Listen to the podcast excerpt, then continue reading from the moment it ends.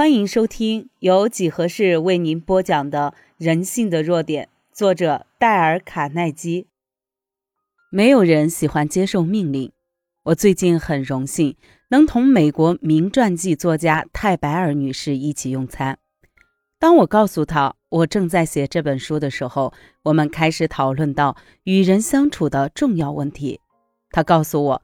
当他撰写杨欧文传记时，曾访问一位跟杨欧文先生同一办公室三年的人。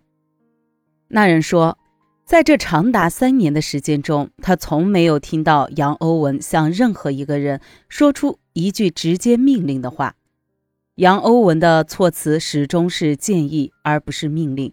例如，杨欧文从来没有说过“做这个，做那个”，或者是。别做这个，别做那个。他平时对人的措辞是：“您不妨可以考虑一下，或者是你认为那个有效吗？”当他拟完一封信稿后，经常会这样问：“你以为如何？”他看过助理写的一封信后，会这样说：“或者我们这样措辞会比较好一点。”他总是给人自己去做事的机会。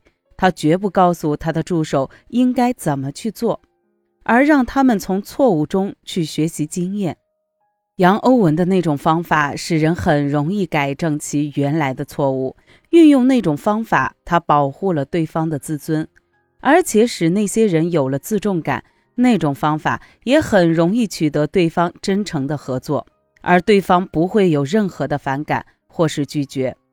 要改变一个人的意志而不触犯或引起反感。第四项规则是：发问时别用直接的命令。